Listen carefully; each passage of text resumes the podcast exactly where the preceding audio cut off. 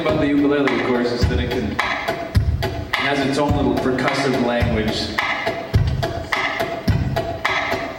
So this, what I'm doing right here, is the most basic kind of ukulele, you know, click sound.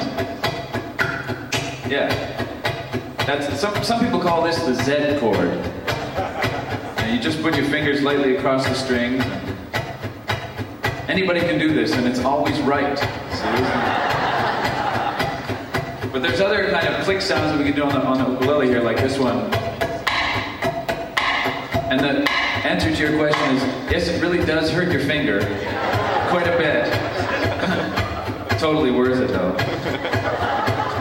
And then we have then we have kind of like the heartbeat of the ukulele, the bass drum, which sounds like this.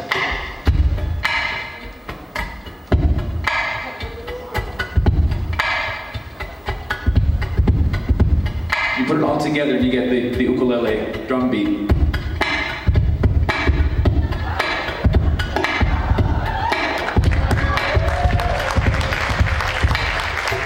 It's what all the kids are listening to these days.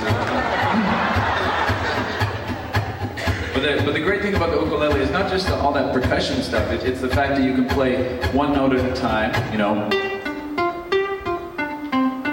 a melody. You can also play more than one note at a time.